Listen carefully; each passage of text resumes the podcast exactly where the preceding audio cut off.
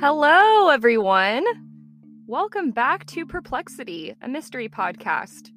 I'm your host, Kaydra. Thank you so much for listening. I'm excited to be back in the podcast closet. I took a little break from recording and did some batch recording for you guys. I hope you've been enjoying those episodes. Uh, last week, I did an episode about out of body experiences, which was really interesting. So, if you're interested in that topic, definitely go back and check that out. I am home from work today because we had a crazy ice storm because Texas loves to get ice, and we also don't love to provide uh, the proper treatment for our roads, like a lot of you know sand trucks and whatnot. So the roads are insanely icy today, not safe to drive on. So I'm going to be home for probably the next two to three days because the roads are supposed to be really bad. So I thought, what better time to record? And today's story is going to be listener requested. So just remember, I take requests. You can always send them to me. Or if you want to share a story of your own with me, you can email me at perplexitymysterypodcast at gmail.com. You can also follow me on Instagram for updates or to DM me at Perplexity Mystery Podcast. And please don't forget, if you've been enjoying the podcast and you haven't yet, take two seconds, leave me a five star review on whatever platform you're listening on. Just hit the star rating option when you pull up the podcast and follow the podcast. Don't forget to do that. That way, you know when a new episode has been released. The sources for today's episode are all going to be in the show notes, so look at those if you're interested. Trigger warning, content warning for today's episode. Today's episode is a true crime case, so there are going to be some disturbing topics. Listener discretion is advised for listeners below the age of 13.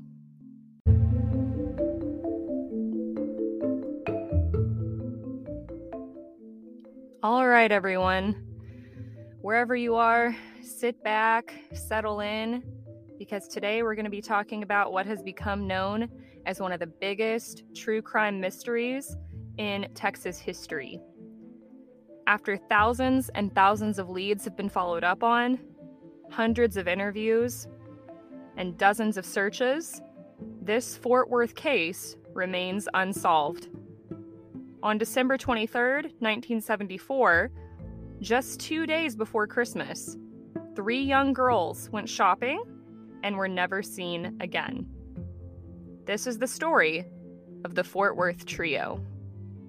So on December 23rd in the morning, 14 year old Lisa Renee Wilson, who went by Renee, was eager to get to the Army and Navy store where she had a pair of jeans on hold. Her 17 year old friend, Mary Rachel Trlica, I'm not sure how to say her last name, it's T R L I C A. So Mary Rachel went by Rachel, and she agreed to drive Renee to the mall. So, after they were going to pick up these jeans, they were going to continue their day shopping at the South Seminary Mall and they were going to get some Christmas presents. You know, it's Christmas time. Nine year old Julie Ann Moseley, Terry's little sister, who we'll talk about a little bit later, also came along for their trip after begging her mom to go. She basically didn't want to be home, bored by herself. I think the girls were on Christmas break and the parents probably went to work. So she had begged her mom to go, and eventually her mom bought in and agreed. So Rachel, again, was only 17 years old at the time, and she was a student at Southwest High School. But she also was married to a 22 year old man named Tommy Trlica, and they had a two year old stepson or she had a stepson from Tommy's prior marriage. So Tommy and Rachel had only been married for about six months. Tommy had also been married and divorced before. And 14 year old Renee also had a boyfriend, Terry Moseley. So this was the older brother of nine year old Julie Ann. So Renee assumed that Terry would be joining them at the mall, but Terry changed his mind last minute and he would later tell NBC's Dateline that this was because his friend was going to the hospital to have an operation and he wanted to be there for him.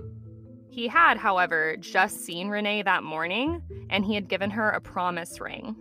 So it's the morning of December 23rd, 1974, just a little before noon, and the three young girls set out on their shopping trip. After successfully picking up Renee's jeans, they headed to the Seminary South Shopping Center. A number of witnesses saw the three girls there wandering around various stores. They had to be back home before 4 p.m. because Rachel and Renee were going to a Christmas party, so they needed enough time to get ready. And Julie's mom had also given her a curfew.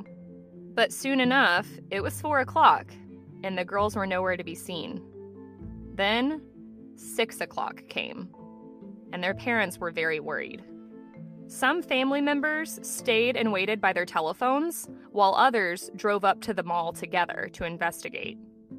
So, when some of the family members arrived at the mall, they go behind the Sears, and there behind the Sears in the parking lot, they find Rachel's 1972 Oldsmobile. The car sat alone and it was locked, and it appeared that the girls had made it to the car at some point because their Christmas presents were in the back seat on the floorboard. So once the girls' families find this, they swiftly notified the Fort Worth Police Department, and their case gets passed to the Youth Division of the FWPD Missing Persons Bureau. So that night, the fathers of each of the three girls, armed with a shotgun, returns to the mall and they staked out the abandoned Oldsmobile, waiting for anyone to return. So the next day, Rachel's husband Tommy then gets a strange letter in the mail. The letter was written in a childlike scribble and it said, I know I'm going to catch it, but we just had to get away. We're going to Houston. See you in about a week. The car is in the Sears upper lot. So Tommy brings this strange letter to Rachel's family, but when they look at it, they're immediately suspicious because the envelope was addressed really formally. It said it was to Thomas A. Trlica instead of just Tommy. And Rachel never called Tommy anything other than Tommy. Not only this, but Rachel's name was written in the upper left hand corner of the envelope, and her name initially appeared to be misspelled. So the L in Rachel originally was like too short of a loop. It was written in cursive and it looked like an, a cursive E. And then whoever had written it went over that E and pen, making a taller loop to form an L. So it was like they didn't even know how to spell her name. The letter had also been posted before news of the girl's disappearance had been widely publicized in the media. So whoever wrote it would have had to have known about their disappearance before the rest of the community did. Then they looked at the stamp on the letter and they realized that the stamp had been canceled that morning on December 24th. So all of these findings together indicated that the letter was written and mailed on or right around the time that the girls disappeared. So the cancellation for the letter did not include a city and the zip code of the cancellation was blurred out. So they couldn't quite tell where it came from, but investigators interpreted the information they had that the letter had been mailed from either Throckmorton, Texas, from Elliottville, or from Weatherford, Texas. So they knew it was somewhere around this area where the letter had been mailed out from. The address on the envelope had also been written in pencil, while the actual letter was written in ink on a sheet of paper that was too wide for the envelope. So, this would indicate that the envelope and the letter had been written at separate times and possibly in separate locations. Handwriting experts would later examine the envelope and the letter, including experts across the nation and from the FBI.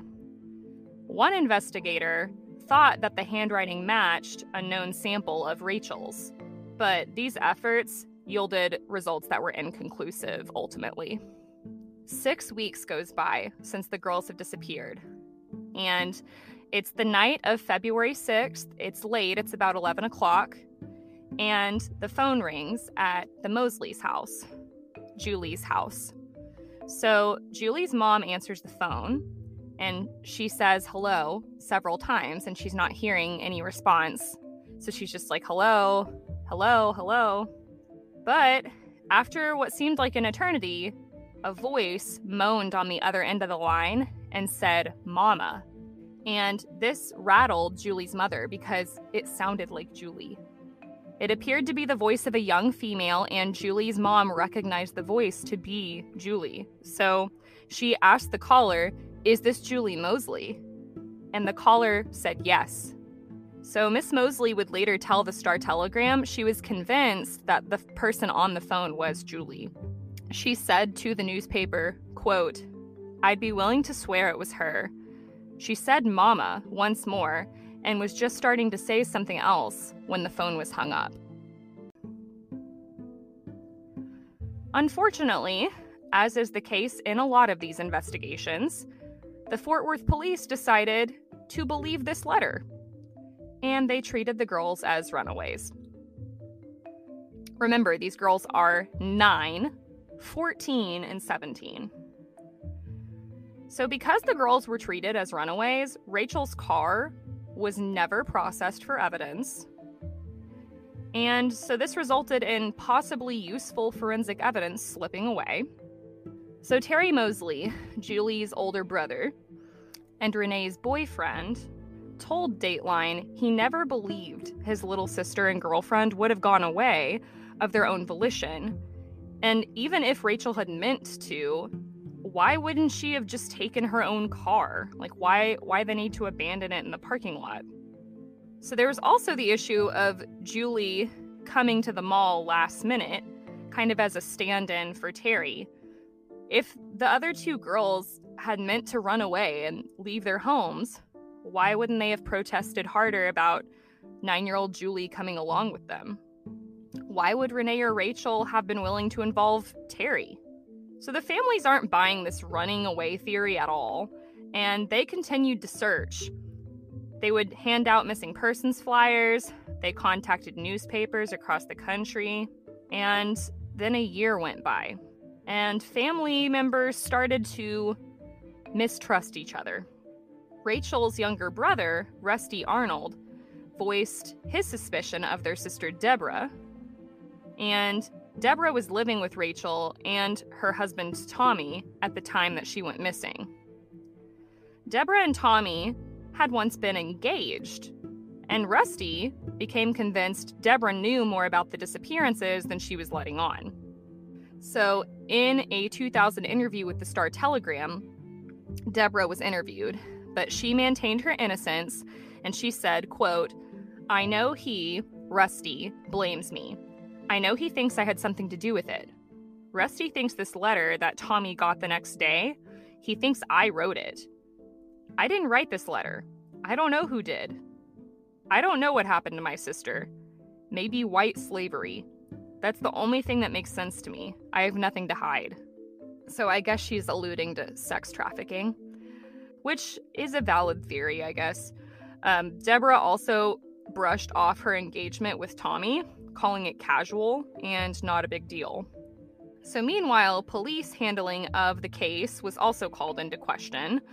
According to the Fort Worth Weekly, Renee's brother Richard Wilson was once told that officers were being sent out on a search, and the tip had suggested that the search may contain the girls' bodies. But Richard Wilson followed the team of investigators, and he claimed to have seen them go and wait at a coffee shop near the south side before they came back and said that the search was unsuccessful. Which, if that's true, that is so messed up. So, this case was highly publicized, and because of this, like in a lot of cases, the police began to get tons of phone calls of sightings and offers of assistance from psychics. So some people would call throughout Texas saying that they knew where Rachel, Renee, and Julie were. In early 1975, one man said that he was a friend of Rachel's and he had seen the girls inside the mall just before they disappeared. He also said that he briefly spoke to Rachel, and it appeared that there was another person with the girls. During this same time frame, some women's clothes were also found in Justin, Texas, but it was later determined that the clothing didn't belong to any of the three girls. So the families eventually take matters into their own hands, and they actually hired a private investigator. And this person's name was John Swaim. In August of 1975, Swaim discovered something really strange. So there was a 28 year old man and this man worked for a local store. He had been making a lot of obscene phone calls in the area, and that's what they're described as is obscene. So I don't know exactly what that entails, but it sounds like pervy, creepy, inappropriate calls because he was calling all these young women that had applied to a job at their store. And Rachel had recently applied for a job at the store as well. So basically, he was using his position to obtain information from these young women and girls. This man also lived in the same neighborhood as Rachel's parents, but had moved away shortly after Rachel got married. In April 1975, Swaim went to Port Lavaca with 100 volunteers, and they looked under a local bridge because they had gotten a tip that the girls had been killed and taken there. But when they searched the bridge, no evidence was found. A year after this, three skeletons were found in Brazoria County by an oil drilling crew. But forensics determined these bones belonged to a teenage boy and two other females that weren't identified as any of the girls. So, unfortunately, none of these tips panned out, and the case remained cold. In 1976, Tommy Trlica filed for divorce from his missing wife, Rachel. He also got married again and moved to Throckmorton. He lost contact with his former in laws. There was another strange development in 1979 when the private investigator Swaim died from suicide following a drug overdose. Swaim had ordered all of his files from the case to be destroyed. So I don't know what's going on there, but definitely shady to me. In the spring of 1981, the police were called again to investigate a swamp area in Brazoria County because human remains had been found.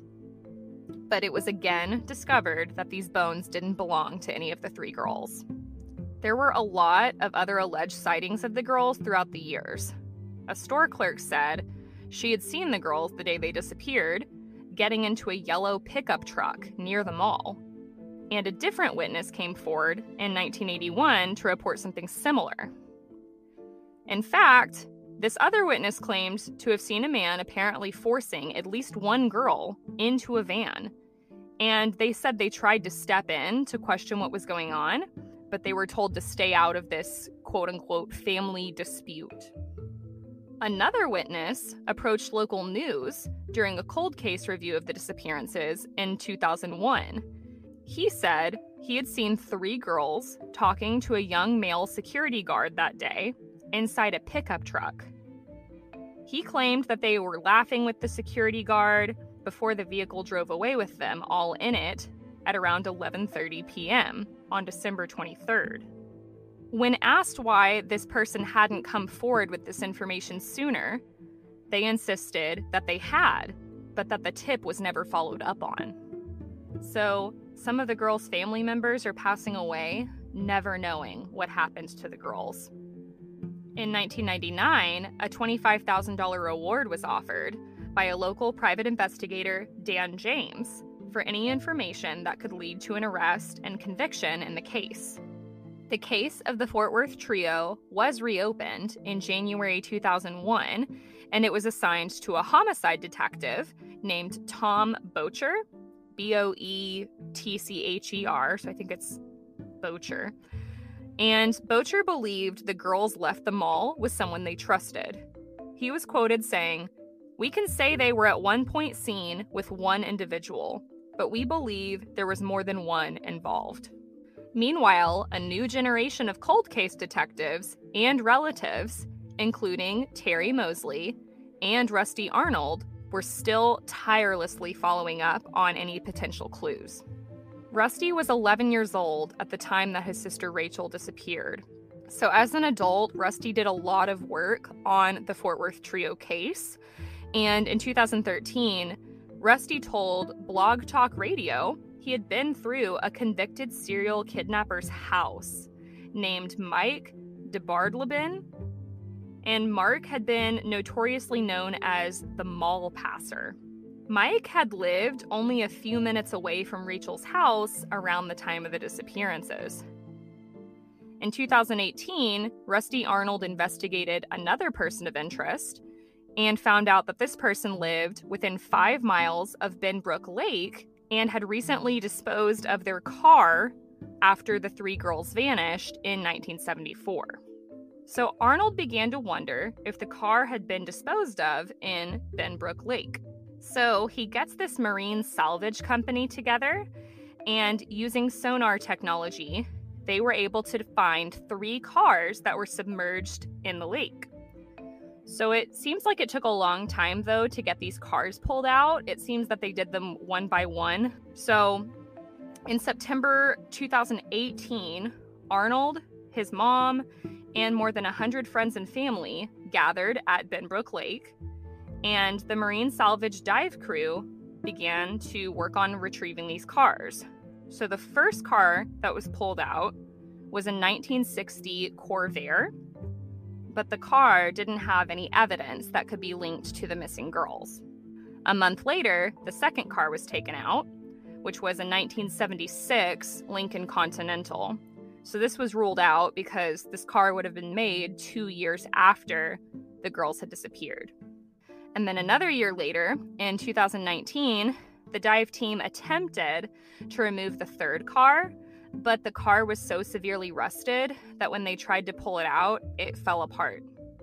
In a 2020 interview with the Fort Worth Weekly, Rusty Arnold also remembered that he got a phone call at work one day from a woman who claims to be Julie Ann Moseley.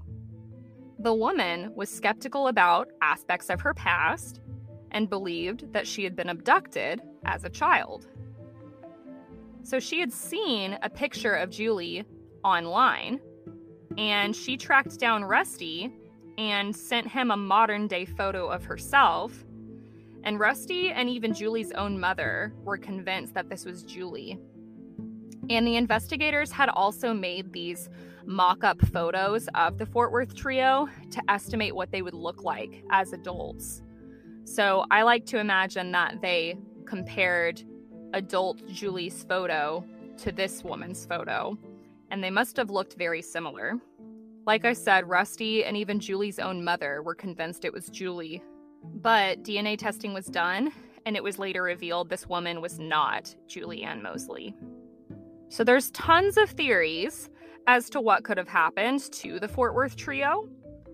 Some believe at least Rachel is still alive, with occasional reported sightings of her around Christmas time. And this has led to other theories that she has been kept long term by an abductor against her will. Others believe they're all dead, having left the mall that day with someone they knew, and they were later met with foul play. Rusty Arnold still maintains a Facebook group that's dedicated to examining tips related to this case.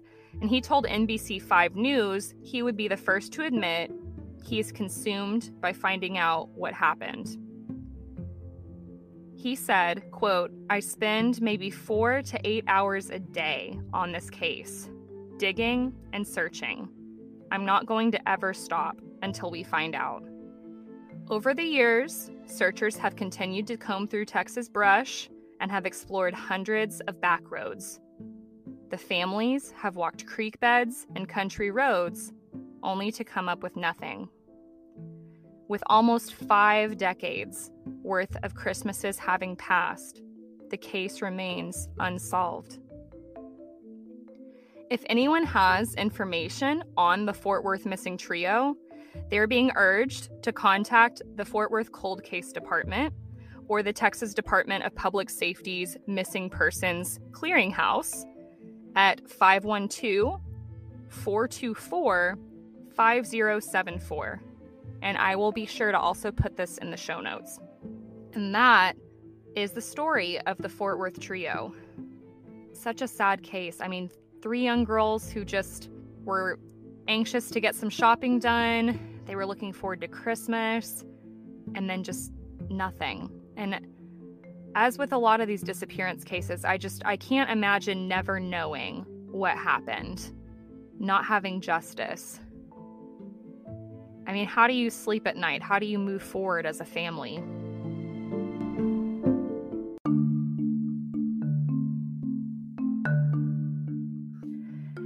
Thank y'all for listening to this episode. If you've been enjoying the podcast, there are ways you can support. You can tell your friends and family about the podcast. You can share the podcast link on social media. You could leave a five star review on whatever platform you're listening on. And you can also follow the podcast. Don't forget, you can send topic requests or email me stories at perplexitymysterypodcast at gmail. You can also follow me on Instagram for perplexity updates at Perplexity Mystery Podcast. Feel free to DM me stories there as well. I love hearing from you guys. Thank you so much for listening, and I will talk to you guys soon. Bye.